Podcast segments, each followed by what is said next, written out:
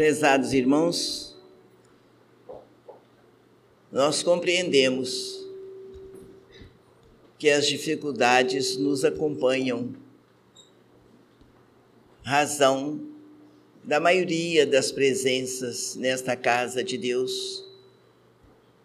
E sob a orientação do Cristo, tem suas portas abertas para todos nós receber.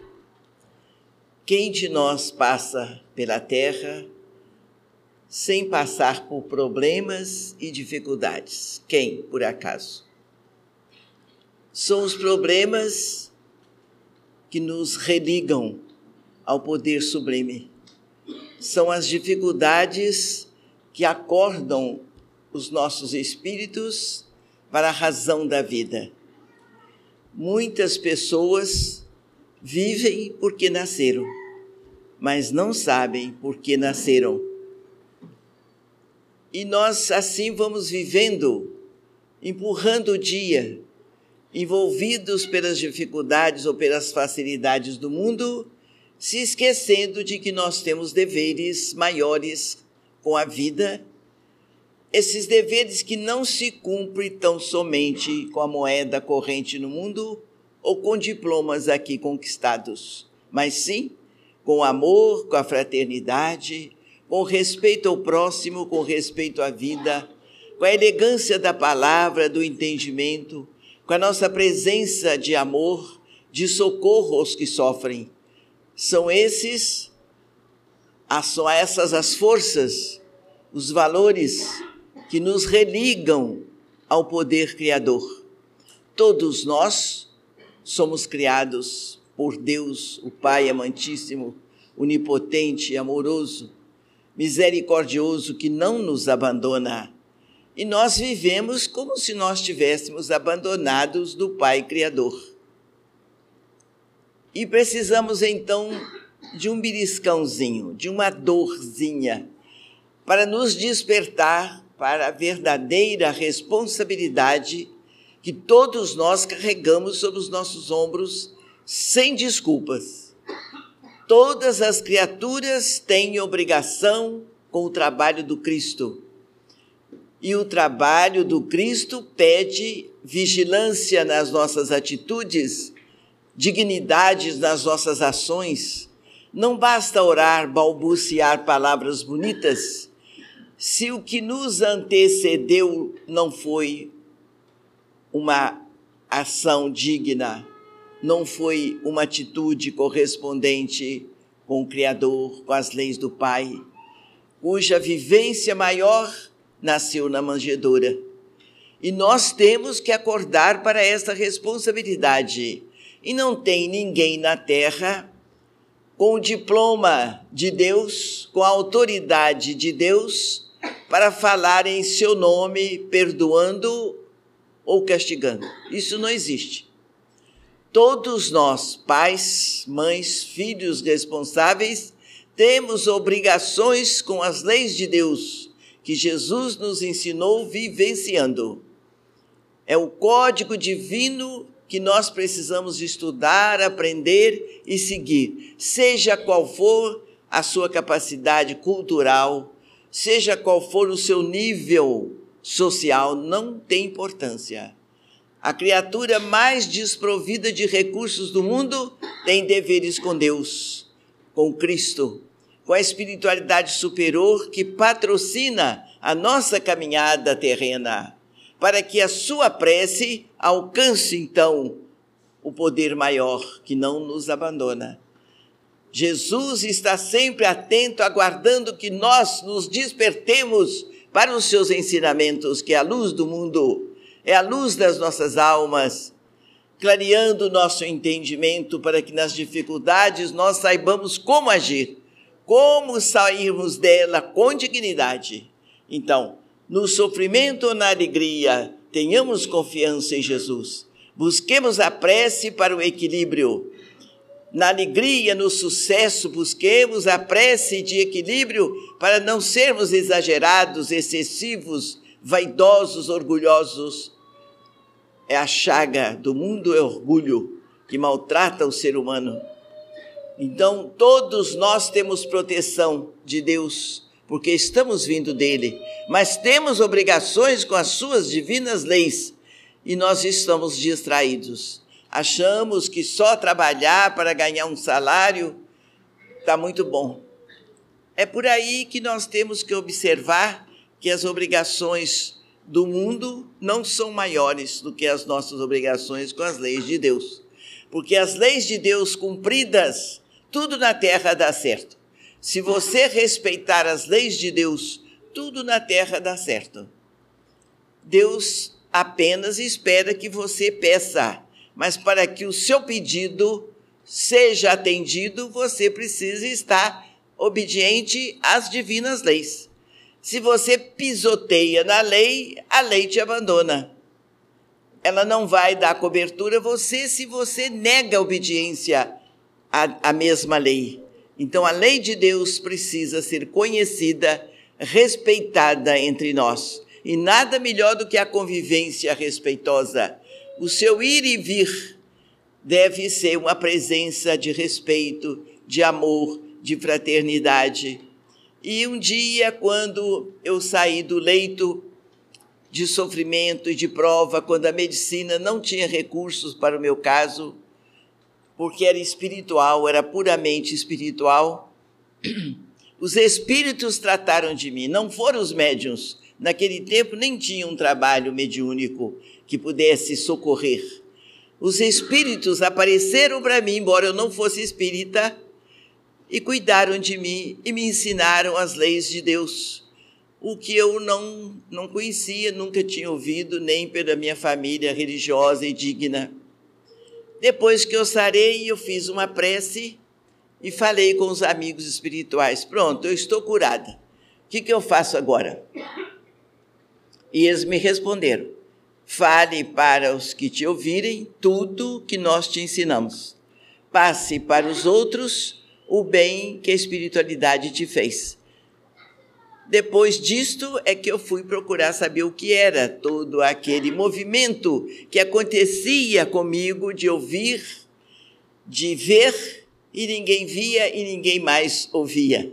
E a minha a religião dos meus pais não conseguiu me orientar, não conseguiu me ajudar, embora tentassem. Eu procurei doutrina dos espíritos, que era um escândalo. E graças a Deus, aqui estou para dizer a vocês, meus irmãos, já que eu, que eu estou dizendo para a espiritualidade amiga, antes, porque antes de nós nos reunirmos aqui, os amigos espirituais já estavam reunidos para darem atenção e atendimento a todos vocês, que o trabalho do Cristo é muito grande e nós somos tão pequenos. É preciso que o mundo dos espíritos amigo desça para nos dar socorro, nos dar proteção. Então, quando eu me senti curada, fui ao centro e entendi que tudo que eu via e ouvia eram espíritos das pessoas cujo corpo havia falecido, mas os espíritos continuam vivos, a vida é eterna, o espírito não morre, a vida continua com todo o poder, com toda a força, com todo o equilíbrio que nós levarmos daqui. E é, é importante, então, que nós façamos todo o bem possível, porque nós vamos ser felizes aqui e vamos ter luz na pátria espiritual. Então, tudo que eu aprendi com os espíritos, eu passei a falar com os nossos irmãos. Quando eu comecei a trabalhar no centro, eu não conhecia espiritismo, não conhecia livro espírita. Eu falei o que eu ouvia, o que eu, que eu via e o que eu participava. E daí nasceu esse trabalho que tem feito bem a todos nós e a todos que buscam estudar doutrina espírita.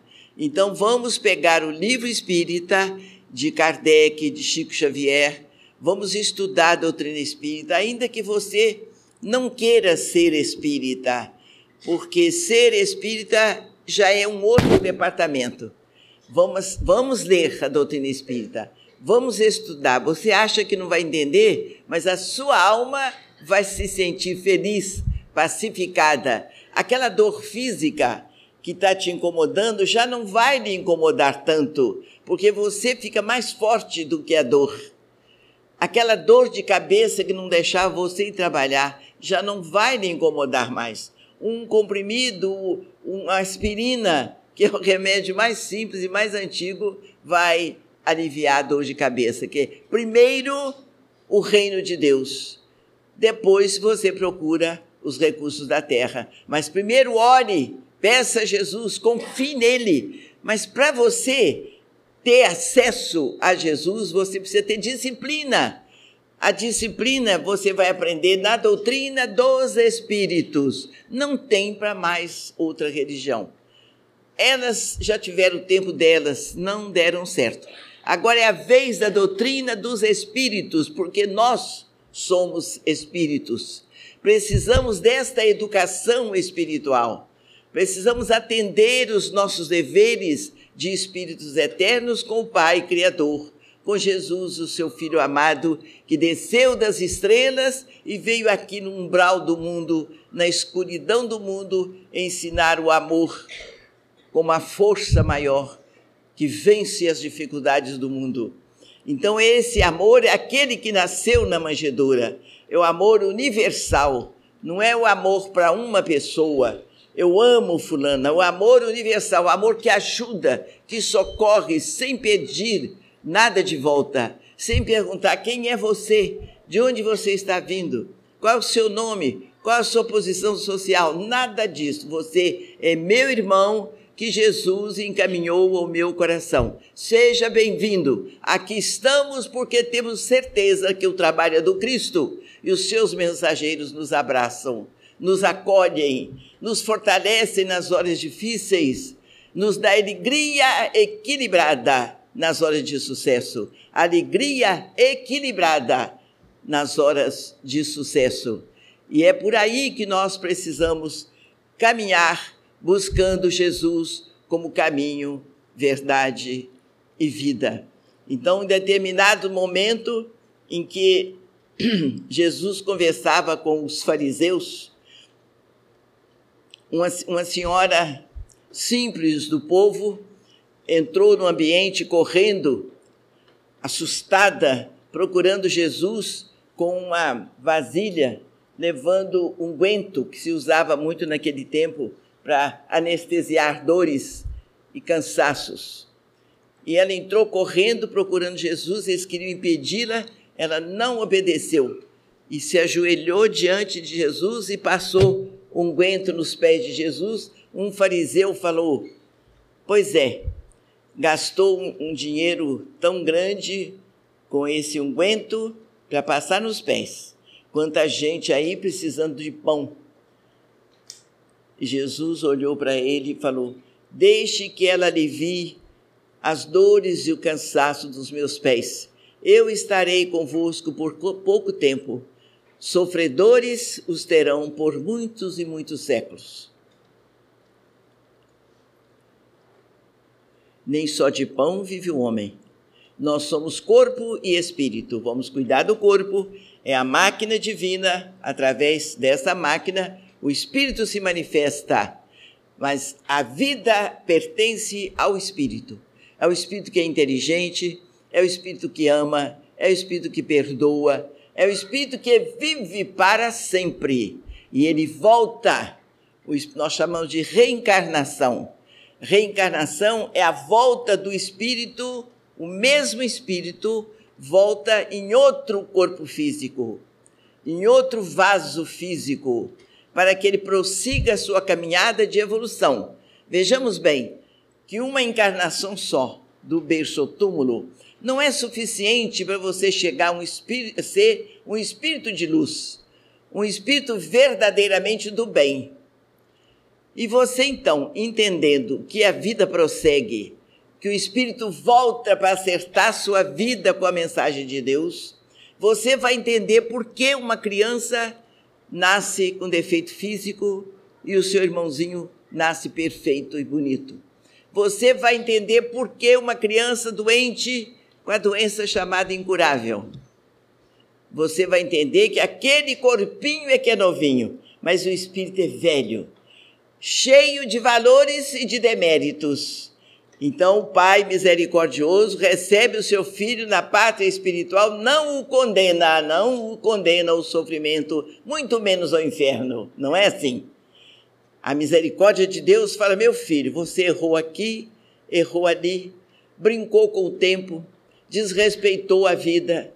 Volte, se matricule novamente na escola do mundo e vai consertar os erros que você fez. Minha gente, todo conserto dói, né? Maltrata. Mas é importante que se conserte. Aí o espírito volta em outro corpo físico, mas é o mesmo espírito. Vem fazer o bem aonde ele deixou de fazer o bem. Ele vem fazer o bem onde ele fez o mal, aonde ele errou, aonde ele fez alguém sofrer, aonde ele não foi digno, não foi correto. Então não vamos brincar com a vida, porque ela prossegue. Hoje nós estamos sofrendo consequências de uma vida do passado. Então, entendemos isto?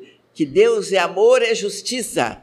Não haveria justiça se fosse uma vida só. Nascesse naquele berço e desaparecia naquele, naquele túmulo. Não, como é que um é bonito, é feio, um é aleijado, outro é sadio, um é rico, outro é pobre demais. Você trabalha, trabalha e não ganha nada, e o outro trabalha tão pouco e fica rico. Nós temos que entender: Deus é amor e justiça. Você é artífice da sua própria felicidade. Faça o bem. Não, não interessa se o fulano merece ou não, isso é problema dele. Fale no bem. Não se preocupe se o fulano falou mal de você. Você fale o bem. Use os seus talentos para o bem. Você está construindo a sua própria felicidade. Você é dono da sua felicidade. Se nós erramos no passado, não vamos errar mais. Então a gente vê e a gente sofre e a gente chora, porque vê um irmão nosso, uma irmã nossa sofrendo e tomou remédio e o médico não teve jeito e não conseguiu e a criatura fica desesperada. E quando vê o filho, mas ele vai ficar assim? Ele não vai sarar, não? Olha, há um desconhecimento total das leis amoráveis de Deus e da razão da vida. As religiões tradicionais são culpadas. Elas não ensinaram por que você está aqui. Por que você nasceu? Para que você nasceu? Você nasceu para acertar sua vida. Você não foi para o inferno. Você veio para a escola do mundo para acertar a sua vida. Você deve o armazém. Enquanto você deve aquele armazém, você não tem direito de se cobrir de joias, de comprar um carro zero quilômetro. Você não tem essa coragem. Se tiver, porque não tem dignidade. Precisamos ter. Então nós vamos andar com chinelinho de dedo vamos ser humildes, simples, não é humilde, humildade é uma grandeza. Ser simples para se vestir, não vamos para viajar para o exterior, não vamos gastar dinheiro a mais, mas vamos pagar aquele armazém. Vamos pagar aquilo que nós devemos. Devagarinho. Alguém fala assim: coitado do fulano, trabalha tanto, né? E não tem as coisas, não tem um carro novo, não tem uma casa bonita mas ele está feliz porque ele está pagando o que deve. Ele é honesto, ele é digno. Então a pessoa anda todo empolado, mas devendo os outros. Isso não é dignidade. A vida vai lhe chamar atenção e dói, e machuca, e chora, e judia. Então, quando você vir uma pessoa sofrendo, não fique assim. Ai, que sofrimento, eu não dormi essa noite. Ai, que tristeza, não é assim. Deus é pai daquela criatura. Aquela criatura é nossa irmã, filha do mesmo Pai misericordioso e bom, não está abandonado. Ajude. Tudo que você puder fazer para ajudar aquela criatura, você faça. Ajude. Não cruze os seus braços. Mas durma tranquilo, porque você sabe que Deus existe e a ninguém desampara. Nós estamos na escola abençoada da terra. Seja correto, respeite o seu próximo, respeite o seu patrão, respeite o seu colega de trabalho, respeite o tempo que Deus está te dando para você produzir. respeite o seu lar. O lar deve ser o santuário divino, onde o amor e o respeito patrocinem as nossas decisões. Ninguém é perfeito. O ser humano não é perfeito, mas é perfectível. Só que nós não vamos nos aperfeiçoar pisando em ninguém. Aí o sofrimento vai crescer. Então vamos estudar a doutrina espírita, mas para agir como cristão. Doutrina espírita é Jesus de volta. Confiemos no nosso Jesus amigo, no nosso Cristo. Procuremos conversar com Ele na intimidade do coração. Pedir a Ele amparo, orientação, força, coragem. E não tenhamos medo do sofrimento. Vamos ter medo de maltratar os outros. Jesus existe, é nosso amigo, não nos abandona. Que Deus abençoe a todos vocês. Que Jesus ajude a todos, que não seja em vão essa viagem que fizeram. O Cristo de Deus a todos abrace, fortalecendo a cada um na saúde do corpo, no equilíbrio do espírito. E a paz vai voltar aos seus corações, porque é para isto que nós vivemos, que nós trabalhamos, que nós procuramos nos corrigir. A gente é falho, ninguém é perfeito, mas a decisão para o bem a opção para o bem tem nota na espiritualidade. A partir do momento que você optou para o bem, para o Evangelho de Jesus, na vivência, não é só estudar o Evangelho, frequentar a religião, não, é agir com dignidade, com respeito ao direito do próximo, para que Jesus advogue a sua causa. E a vitória do bem alcançará a sua existência. Que Jesus a todos abençoe, que nós possamos estar reunidos assim, com saúde, com alegria, essa casa cheia de pessoas amigas que querem conosco orar. Glória a Deus nas alturas, paz na terra, paz nos nossos corações, paz nos lares que nos acolhem. Fiquemos todos com Deus. Assim seja.